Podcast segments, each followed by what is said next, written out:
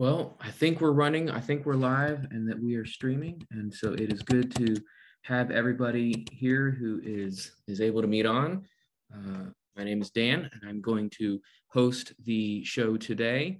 Uh, thankfully, I have Justin and David here to help me out today, and I appreciate you guys jumping on. How are you doing? Doing well. Doing well. Thanks, Dan. Good. Doing great. Thanks for the invitation. Uh, thanks for the help. I appreciate this.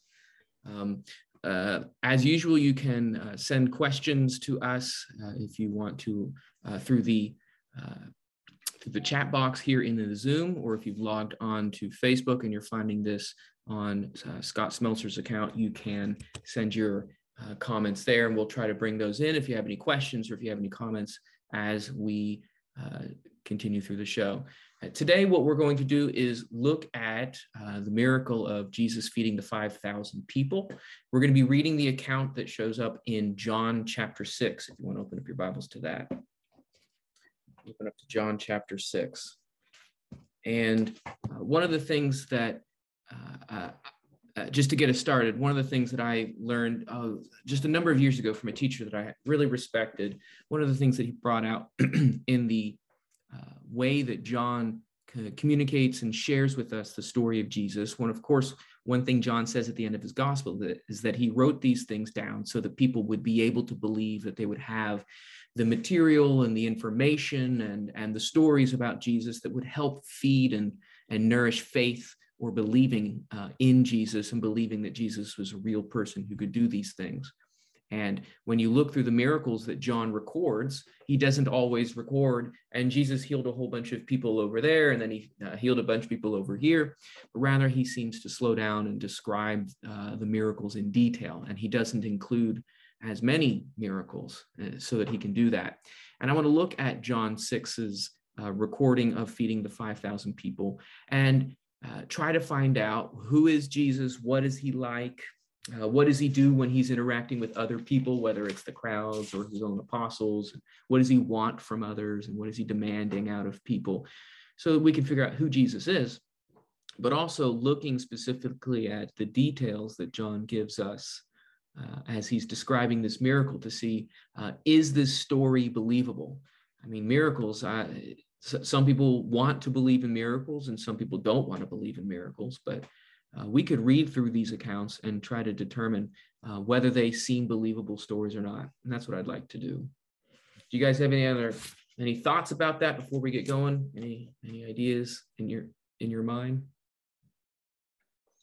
Just one one thought. You, you mentioned um, John's treatment of the miracles. I think um, uh, it, we've talked about this before in private conversations, but I, I think if you go to a restaurant and you know, they've got like a menu full of I don't know 120 items. You're kind of like, well, there's, there's a, lot of stuff to offer here, and you feel sort of overwhelmed.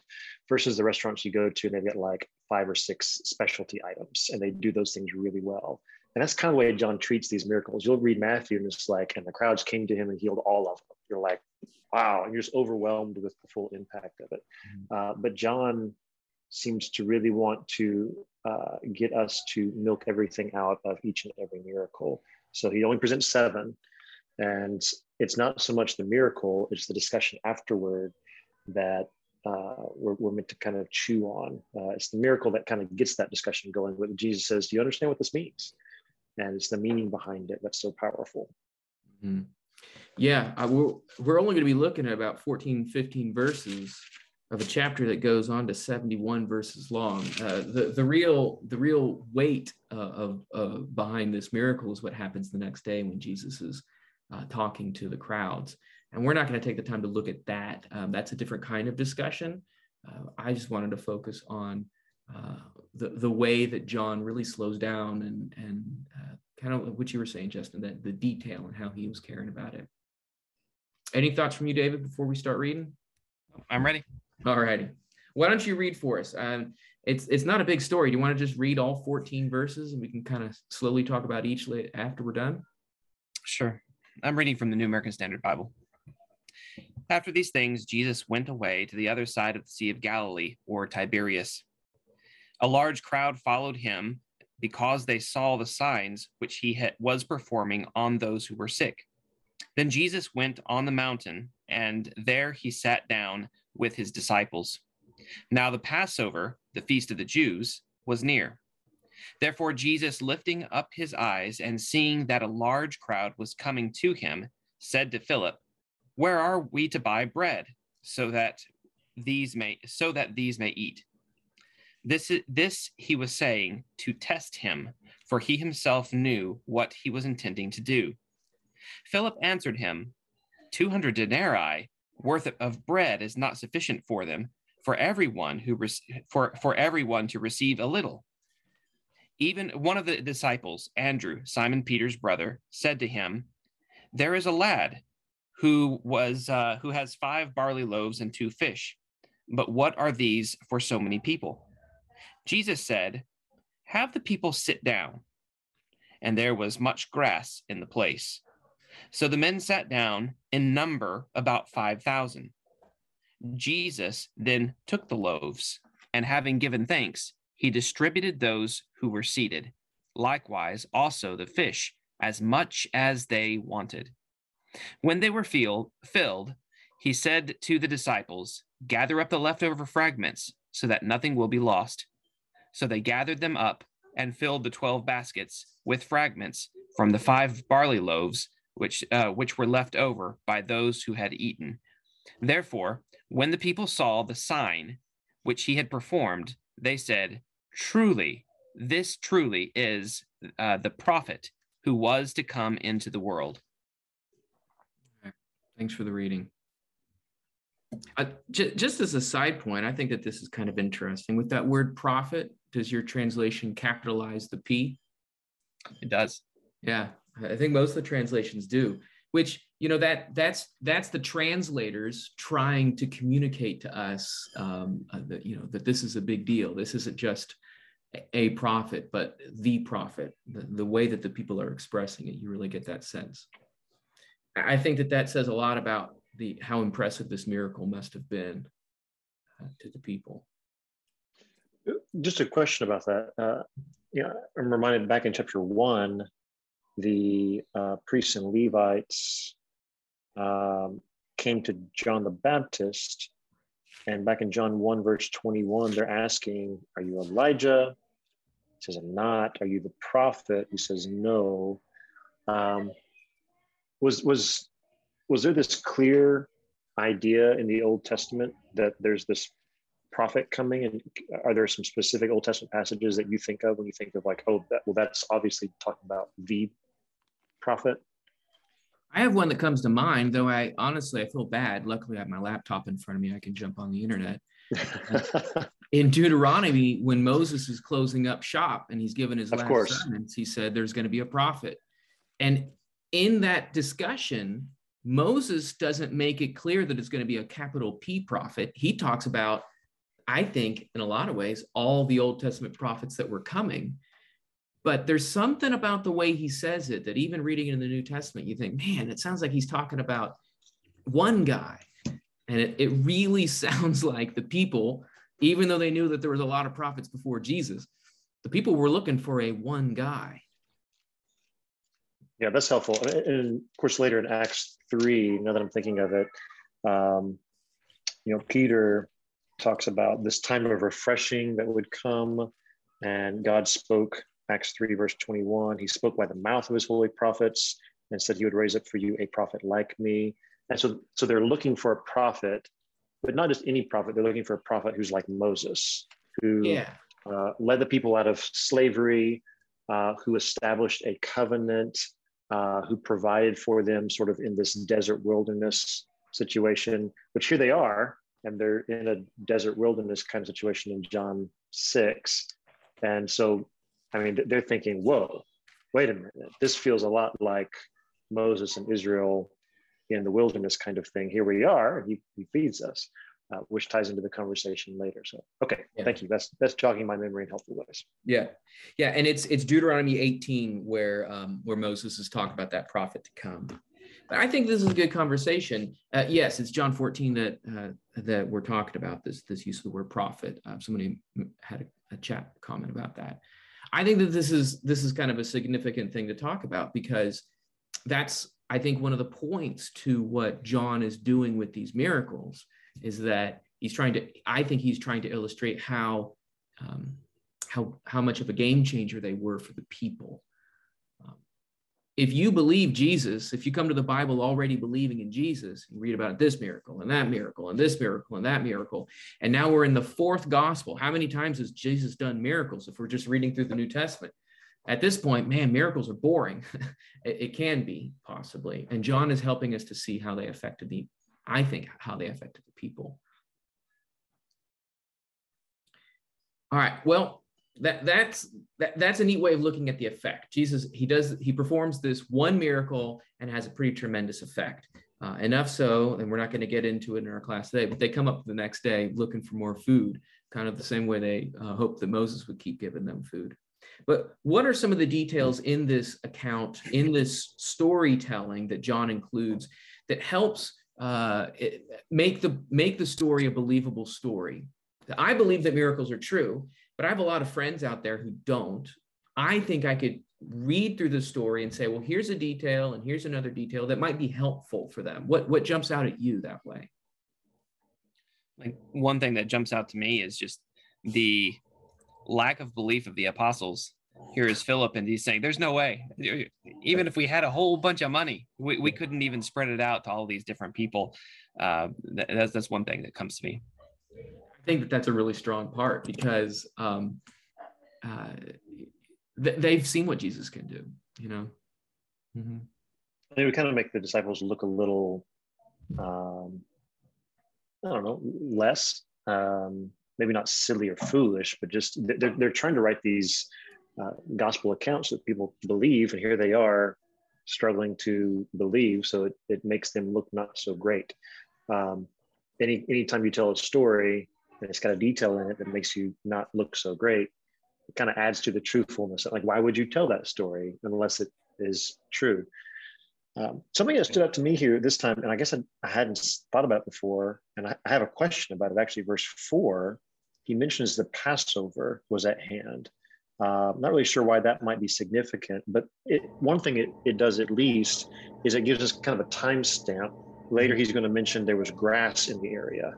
Uh, I think only certain times of the year there be grass. So that's just one of those little details that, you know, a certain amount of details gives you a, a ring of truth to the story you're telling. So, so this story is is just loaded with details. You've got grass, mm-hmm. Passover's at hand, mm-hmm. uh, five not just loaves but barley loaves. Mm-hmm. Um, you know, and a certain number of fragments. You know, the, the, baskets that are that are pulled up. So why include those details unless that's just the way that it happened. Mm-hmm. Yeah, yeah. I, I think that those are really helpful. I you you asked that question about the Passover specifically. Me too. That jumped out at me. I was like, well, there's a detail. I wonder what that does to the story. Um, and it might simply be that it's just helping the story have a setting, have a place. Um, it doesn't say once upon a time a man went into a magical wood and performed a magic trick. It's it's giving us a real place and a real time. Yeah, David. I wonder, I wonder if it also explains something about the reason why there's 5,000 people hanging out around Galilee uh, who have nothing to do. Yeah, yeah. I, I, mean, it's it's hard for me to know. You know, uh, should we be questioning why the, the, so many people can be there, and then this and the Passover is is part of the reason? I, I was wondering that myself. So that, that's neat. And, and so what we have here are a lot of details, even if we don't nail down specifically what each one does, it's putting us into this story um, so that it's something that we can relate with and even have questions about that that they sound like questions that if we did enough you know research onto the his, history and the times we could probably come up with an answer to it. So it's not just um, make believe that, that we're getting into. What else? What else jumps out at you? I, I like looking for different details so i have a few in my mind. The idea that when they sat down to eat, uh, it, it, specifically says they ate until they were full, um, which not just from being incredible. You've got 5,000 families represented here. Uh, you know, it's not just that everybody gets a little bit. Right. It's it's an all-you-can-eat barley fish sandwich yeah. buffet kind of thing. Yeah. Um, it just it, it, says it so plainly. Um, it doesn't seem to draw a lot of attention, but it's just a very plain fact that everyone ate uh, as much as they wanted. Mm-hmm. And and there's two statements to that. There's the first one in verse 11, um, as much as they wanted, and then in the next verse, when they had eaten their fill. Now, that, those are kind of two distinctions, and those distinctions make sense if you've ever been a kid and had a mom. You've had enough. Don't eat any more. Be polite. Don't take more of those. You've had enough. And then there's a statement, no, I've actually eaten to my fill. Those are those are two different ideas. And if it's Jesus is just being nice, just take a bite. There's not enough to go around. Is is uh, is thrown out by that next statement. They all ate to their fill and I don't know if the people um, in Galilee were like the people I've met at, um, you know, all you can eat buffets in the country that I live in. But when it says all you can eat, we usually take that as a challenge and we try to win. You know, it's like it's a competition between us and the restaurant to see who's going to win. And I actually know a guy who who won was asked to bring friends the next time. But uh, here there's a bunch of people who can they can eat as much as they want to eat and that's a big deal that's a that's a lot of food when philip um, is doubting or questioning like you know i don't know if he doubts the power of jesus i think the point is is that jesus um, said where are we going to get food buy food for these guys and philip says what are you talking about uh, he says the 200 denarii worth, a denarius is described as a day's wage. So 200 days of a year. It's like two thirds of a working man's wages for a year is not enough. And I like I like the way that you can calculate that concept to um, to any year and any economy, right? Whatever two thirds of a 200 days, whatever 200 days worth of work means to you individually, that's the amount of money that you should have in mind. And that that wasn't going to be enough for everyone, as Philip says, to get a little. And Jesus doesn't give them a little, he gives them a lot. And, and so those two details are working together. I think that's neat. Yeah, David? We also have just details about the food that they did have. I mean, if, if um, just a very detailed account of the, what, five loaves two fish, very specific, and then you pick up all the uh, the uh, the leftovers later on. You have these twelve baskets full, so it's a very specific numbers uh, that mm-hmm. that also gives something about uh, tells us about the belie- believability of the story. Mm-hmm. Mm-hmm. Does it uh, does it give us information about the kind of people who are gathered together? If they're barley loaves, uh, I mean, wheat would have been more, it's a more substantial crop. Um, it's better I think, a better grain, and barley indicates these are poor people. I don't know if there's anything there. There, there could be something to that. Um, I, I don't know. It's it's the this is the one person that they got it from. Um, I, want to get into the question about what if they all brought a sack lunch and they're just using this one boy.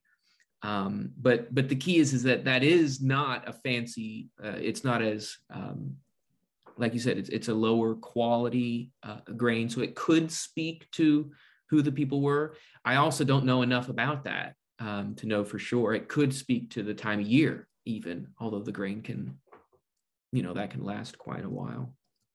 It does say in Matthew's account, which is uh, Matthew chapter 14, and at the end of the miracle, I think it's at the end of the miracle, yeah, Matthew 14, 21. And those who ate were about 5,000 men besides women and children. So usually when the Bible says 5,000 men, the, the idea there is 5,000 people. That's just, you know, the, that's the way that the word was used in the Greek language. But Matthew is making it very clear that the 5,000 men is the numbering of the men besides women and children.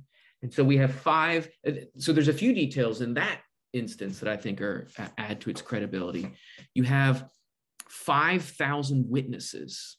And according to Matthew, you have more than 5,000 witnesses. And I don't know how many women and how many children could have come. Um, you know, when I go to a church building, there's almost always more women than men. And I don't know if that would be the situation here, but uh, and then there's there's if there's a bunch of kids then there's a bunch of kids you can get question how reliable a child is to to know what's going on but you better believe they'll remember food.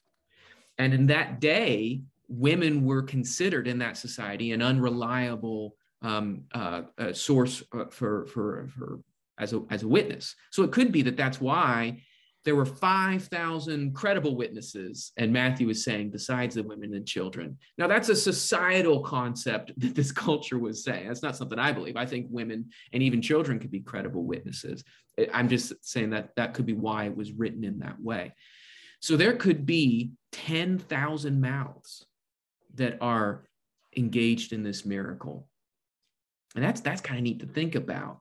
Um, you start thinking about all the senses that are involved in this miracle. You didn't just see it happen up on a stage. You know, it's not just some farce, but um, your mouth tasted it, your hands touched it. Uh, you probably smelled it. You, well, you probably smelled the fish, uh, but if it was fresh bread, you could smell the bread. You could see it. I don't know if you could hear any of these things. Maybe if you tore the bread loudly, you can hear it. But but all of a person's senses were involved in this miracle. Um, if you see somebody um, get healed, and maybe you hear the person who was mute speak, you can see and you can hear, but you're not you're not engaging all of your whole body into the miracle the way this story is saying 5000 witnesses fully took part in this miracle and they they literally carried it in their belly home with them. That that that's kind of a neat neat idea. Dan, you had mentioned uh, uh, not being able to hear. Well, definitely can't hear a fish and hear uh, the uh, the bread being torn. Uh, but thinking about the conversation that's going on at the at a meal, um, probably some something like a you know an elementary school cafeteria where where all I, I uh, watched I don't remember if it was the Gospel of Matthew or the Gospel of John, but but there was one clip where that, that was uh, caused me to think more about uh, the noise that would be, be involved in this miracle, how everybody is eating and conversing and talking about this miracle and it has to have just a great impact not only with everybody just looking at jesus but everybody's looking at each other and talking about this and that so it has to be uh, something that is a uh, a marking point in their lives. Mm-hmm. Mm-hmm. Th- that's a really neat. That's a neat detail. I hadn't thought about how. how yeah, that lunch is noisy, and and, and but not just that, but the way you're saying that people were engaged together, um, not just I am engaged with Jesus in the miracle, but I'm engaged with you know my my wife and my children and talking about that's a that's a neat community aspect I hadn't thought of that, that's really compelling. the idea of community here is maybe not a detail so much as it's just thinking through what's happening. Um, I mean, we, we enjoy uh, sharing in hospitality and having people over, and there are moments where kind of in between like the meal and dessert and coffee. If you do coffee, you usually try to make coffee for people who come over. And there's just conversation happening at the table, and you kind of stand in the doorway and look in, and people who maybe didn't know each other, they've come together at the table and they're just enjoying each other and you're seeing people enjoying the food, enjoying the company, and there's just a lot of good happening and you're thinking, this is this is happening in our house. And there's sort of a satisfying feeling. Well, Jesus is presiding over this meal.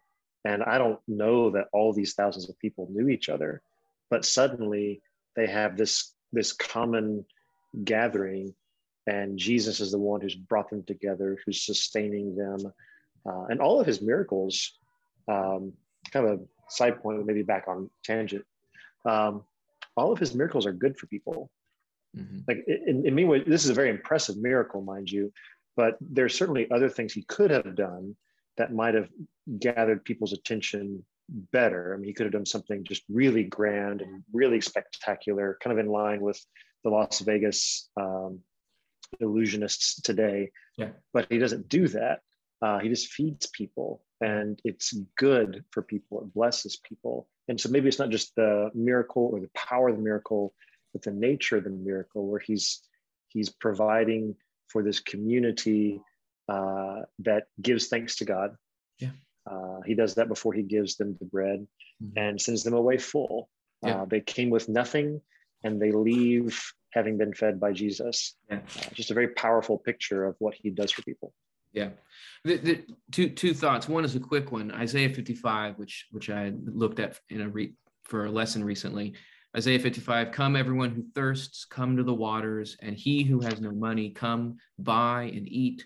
Come buy wine and milk without money and without price. Why do you spend your money for that which is not bread, and your labor for that which does not satisfy? That's a really just moving moment when when God is inviting his people, come to me. I'm going to give you what you need and it's going to be satisfying. And and then there's that curious curious change of when the people come the next day and they come for food. Uh, it's clear that they're coming not for the food that will satisfy, but rather they're coming for just bread. And, and Jesus calls them on that. So I think that that's that's really interesting. And, and you mentioned uh, the, the, difference between this and, and, a big Las Vegas show, show-stopping miracle, uh, you know, making the, the Statue of Liberty disappear, making making a building or making a, a, a car disappear, some some big flashy um, uh, um, d- display of power like that. One, if, if, we're trying to think about if I was going to do this as a trick, if I was going to uh, not to be ugly as a trick, but to impress people and to bring out all this food, what would I do? Um, and that's a way of evaluating. Uh, you know, could could it be? And this is a this is an important question we have to ask ourselves. Could it be that Jesus was tricking everybody? That he didn't perform a miracle, but he did a trick to get everyone impressed. And uh, we need to we need to take the time to ask that kind of a question a few of the details lend itself that, that this one wouldn't work very easily. Number one, with the 5,000 witnesses or over 5,000, so that's 10,000 eyeballs, um, unless somebody was blind in an eye, right? That's a lot of people that are watching this happening, and they're not watching it from a distance. Um, eventually, the miracle gets into their mouth, so they're engaged in it that way.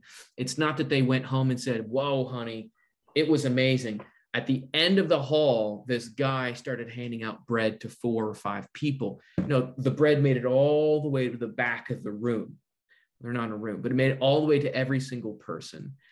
Uh, it talks about how it's a grassy mountain or hill.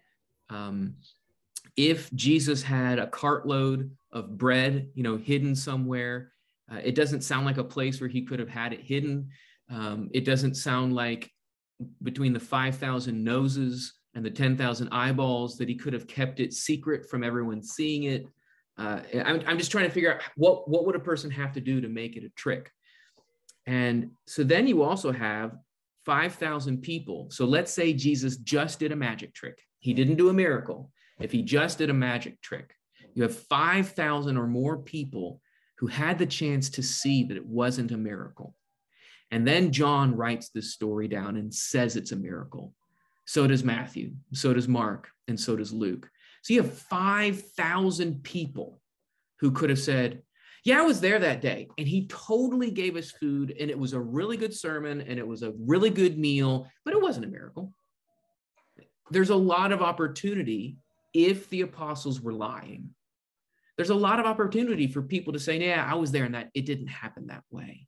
Uh, that's not the way that it looked. That's not the way that it sounded. That's not the way that it tasted. If if it was not true, I think that that's an important thing to think about. Is that there's a lot of people that could have overturned this story in the Bible. It's in all all five, all four of the Gospels.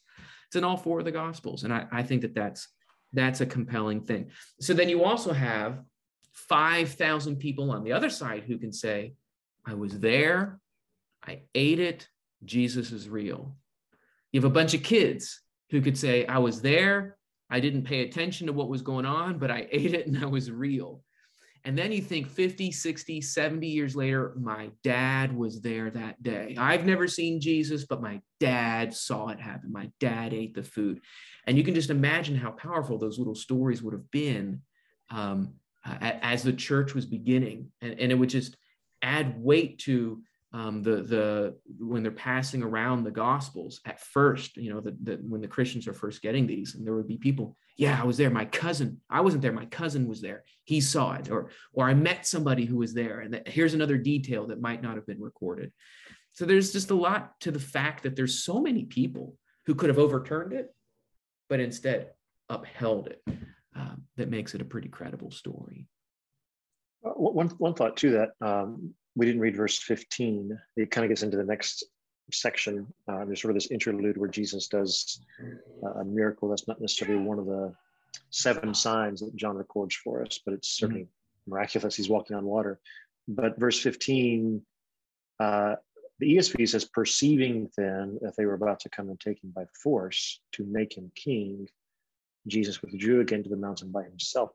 Uh, I mean, most most people who attempt things like this, whether they're religious leaders or political figures or magicians in a trade of entertainment, they're looking to get a following. Yeah. Um, Jesus sees what's happening here and why it's happening, uh, what's motivating these people to come after him like this, and he avoids it, he rejects it. Uh, even later in John 6, where um, he he intentionally makes it difficult for people to um, uh, to want to follow him. And it's not because he doesn't want people to follow him but he's starting to explain uh, if you don't accept me if you don't demand me if you don't see me as your only source of life if you don't find in me all of your sustenance and nothing besides me um, it's sort of this exclusive all or nothing kind of thing. I mean he, jesus was smart enough to know that's going to exclude a lot of people uh, but he's willing to push those people away uh, for the sake of holding on to just a few devoted disciples. It, it just it it flies in the face of trying to uh, pull the rug over people's eyes. Yeah, yeah I agree. Hey, David, let me. There's a, a comment that I, I, forgot to mention a little bit ago, and, um, and I'll get to you. Uh, John Sullivan mentioned on Facebook that because we made a comment about the different numbers and I wanted to talk about that at some point. He said the number 12, because of the 12 baskets, always makes me wonder if it was some sort of look to the future when the 12 apostles would be the conduits for the spiritual food uh, that they would be bringing that out. And I think that there's a there's a neat connection there. Um, it, it the dumb answer is there was 12 apostles so they each had a basket but it probably speaks to more than just um, 12 guys walking around with 12 baskets, but but showing how they would carry the torch or carry on the mantle after Jesus. I think that's a neat idea. Yeah, David. I was just thinking about it. The, the the reaction of the crowds is one thing that that that's pretty amazing, but the reaction of the, the apostles as well uh, is is something to to talk about. Uh, that they are uh, number one, they don't see this coming. Uh, they, there is no plan. If you're going to pull this type of stunt, this this great you know stunt there has to be some type of preparation you know yeah. but jesus has just shown up and hey what do we have? Hey there's a there's a boy over here that has something here. And so there's no there's no preparation for some grand event that he's and then later on um they they realize while the other people have gone they are ones who see see the great power that jesus has just revealed. And so it's it's a um, looking at the reaction of the disciples that's part of part of the, the, the gospel of John is to look at the people and then also to look at the disciples and see their different reactions. Yeah, I hadn't thought of that. That that's that's really neat. Um, they, they are they are. Let's see. The the people have um, big and quick reactions, and the apostles are a little bit slower. Um, uh, and uh, but but I think because of that, maybe their reactions are more sincere or long lasting. It sounds. He, he, really leaves them in the dark on this, uh, yeah. and it, it's an odd. Um, it's a, it's a complexity of Jesus's character at work here, where he is compassionate on the crowd, and he's testing his disciples. Yeah. He's revealing his power, pushing people away. Um, he's he's not just a standard drop-in character that somebody fictionalized and said, "Wouldn't this be neat if there were such a guy like this?" Uh, he just defies the box that we would make for him. Mm-hmm. Uh, he is all powerful. He's creating something out of nothing, essentially, which mm-hmm. says there's some kind of divine work here. He's fulfilling prophecy, and yet he is uh, seemingly hesitant to, to pick up on the popularity that he's achieving. It's mm. just, uh, he, he doesn't fit your standard uh, character types that novelists would, would uh, want to write about. Yeah. And, and yet, um, uh, you mentioned the opposites, and I think that that's really compelling.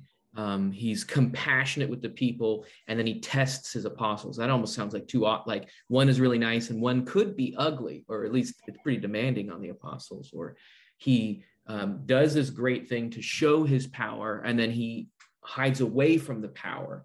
Uh, all of those reactions are very human. They are very um, real reactions that we can see in people today, but we usually don't see those both opposites happening in one person. We don't see the uh, compassion and the testing. Usually we'll see someone who's just so compassionate. Um, usually people tend towards one extreme or the other, is what I'm trying to say. And so that's what makes Jesus complex and fully human, but also it's he's not some sort of weird cartoon character that doesn't sound realistic. Every every one of the behaviors um, do sound um, uh, uh, believable.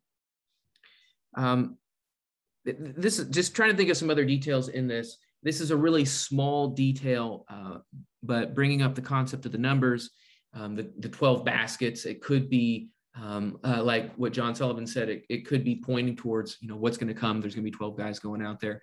I tend to lean to, to the fact that there were 12 apostles and they each had a, a basket to carry it around in. Um, but otherwise, all the other numbers are have no real spiritual significance. And I think that that is a credible part to this story. When you read through the book of Revelation, almost every number has a, a, meaning behind it, has some sort of neat idea that it is trying to communicate. And the fact that they are telling the story, the kid brought this amount of bread and this amount of food, those numbers don't mean anything it, other than this much bread and this much food.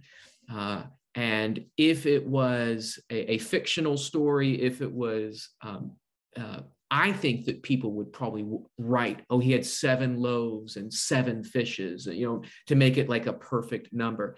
Now that's that's not necessarily always going to be true, but that was something that I thought was was interesting was that it's kind of mundane, it's kind of normal. Yeah, Justin. Uh, I think John does that a little bit later as well in uh, chapter 21 when uh, Peter and some of the disciples have gone out to go fishing and there's somebody on the shore. Uh, he's you know, telling them to cast their net on the other side, harkens back to this previous encounter Jesus had had with the disciples before his resurrection. And when they haul up the net in John 21, verse 11, it says that there were 153 fish. And I, I think commentators have tried for a long time to make something super spiritually significant out of that. Uh, it, I, I, think there were 153 because there were 153 fish that were in the net. Uh, so it's just it's just one of those little details. You're like, well, why 153? Why shows how many there were? You know, you want me to say 154 because there are only 153.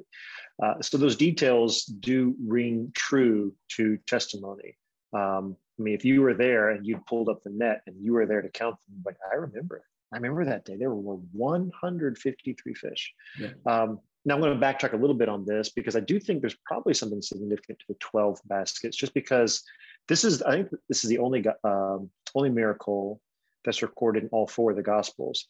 And each of the four do take the, uh, the time to tell us that there are 12 baskets left over. Yeah. And it just, it seems too, um, too fitting to be sort of a, a coincidental detail that rings of true eyewitness testimony uh, it seems to fit with some kind of message. Uh, in fact, you know, Jesus is talking to his disciples. We need to feed these people. How do we do it? He's trying to get them involved in this miracle because it's not just the miracle; it's the nature of Jesus's work with people, and it's not physical food.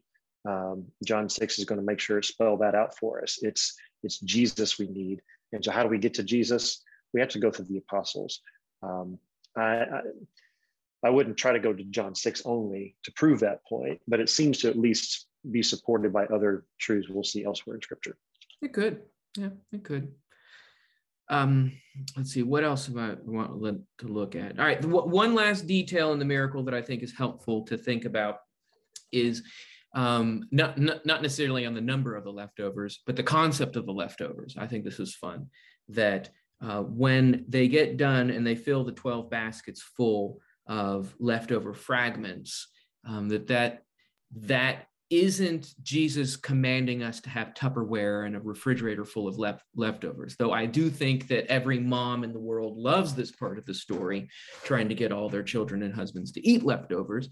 I think the point here is it's like the exclamation mark on the miracle. Um, uh, the the lame man doesn't simply get up and walk; he dances uh, to to to make it loud. Just how powerful Jesus's power is. And in this one, it's not just that everyone had a bite, but everyone ate till their fill, and then there were leftovers.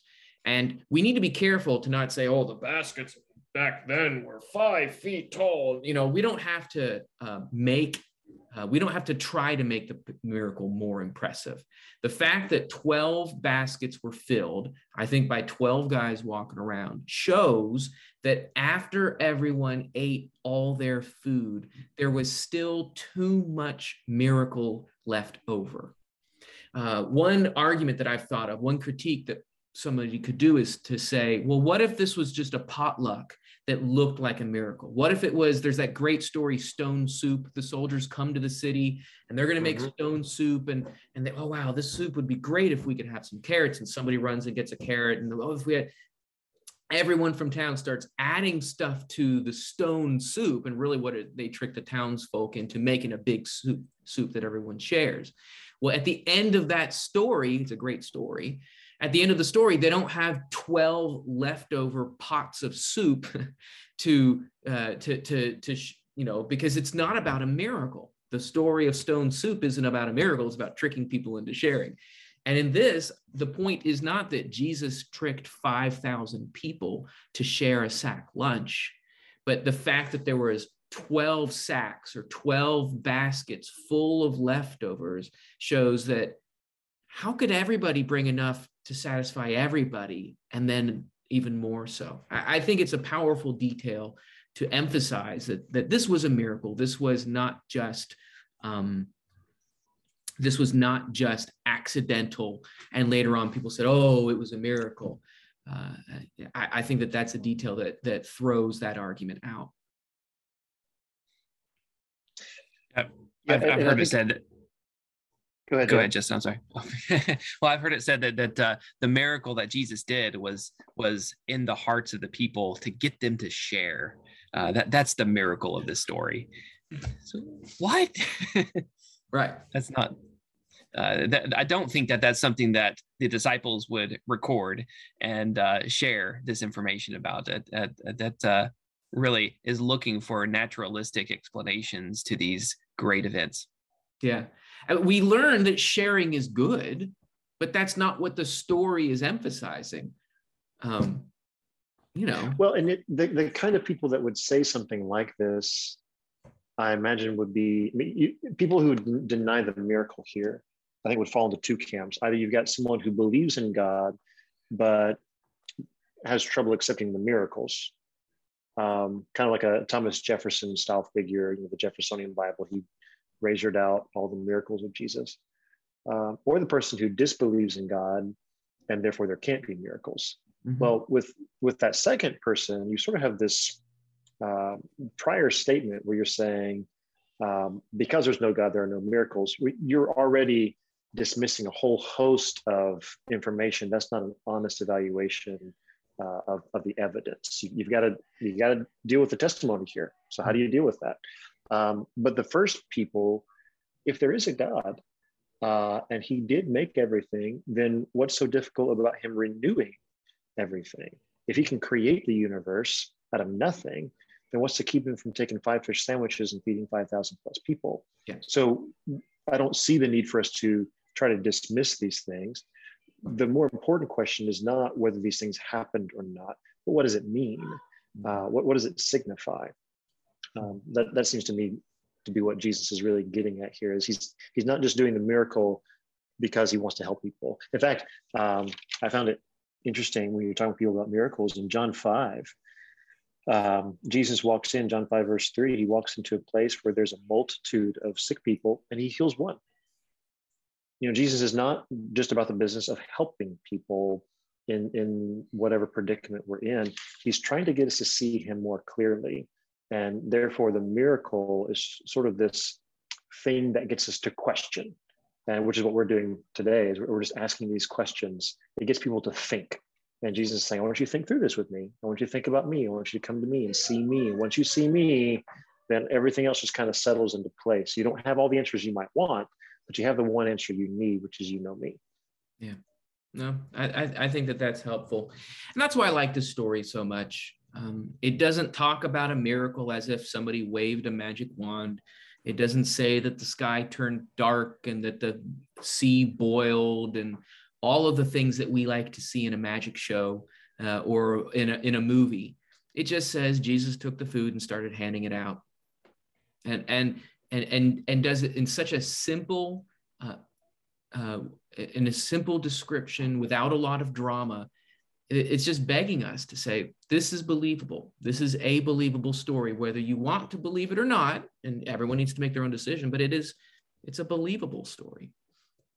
One thing i want to close with that i think is is fun to think about is that one other idea that all four accounts include matthew mark luke and john all say that jesus prayed and blessed the food before he handed it out. And uh, it, it's it's this tiny little moment. And I don't want to say the miracle wouldn't work if he didn't do the prayer. That's not the point. But uh, so many people have the tradition of praying for their breakfast and praying for their lunch and praying for their, their all their meals. Uh, and it just makes me wonder if this is if, if this is where that tradition that we so many people all over the world have comes from jesus blessing this food for the people that were there and it just makes me whenever i read the story makes me want to to be mindful of of that prayer and and the prayer that i do lift up to god well that's about that. Oh, Go sorry. ahead, Justin. Uh, just, just one thought on that. Mm-hmm. Um, and it's, it's something that I, I don't think is the uh, the main point of the miracle. Um, but the the young boy who brings his his food, um, and I think in too many too many children's classes I've I've seen where the point of the story is now be like little boy and share your food, and we miss Jesus. Um, but if we do connect the little boy to the main point of the story, which is that Jesus is our bread, you know, he he sustains us, he gives us life. Later in John six, he's going to say that that flesh is no help at all. You you need the Spirit. Um, Jesus can take our insufficiency. He can take where I'm lacking mm-hmm. and and make me more than sufficient. Um, you know, hence the leftovers.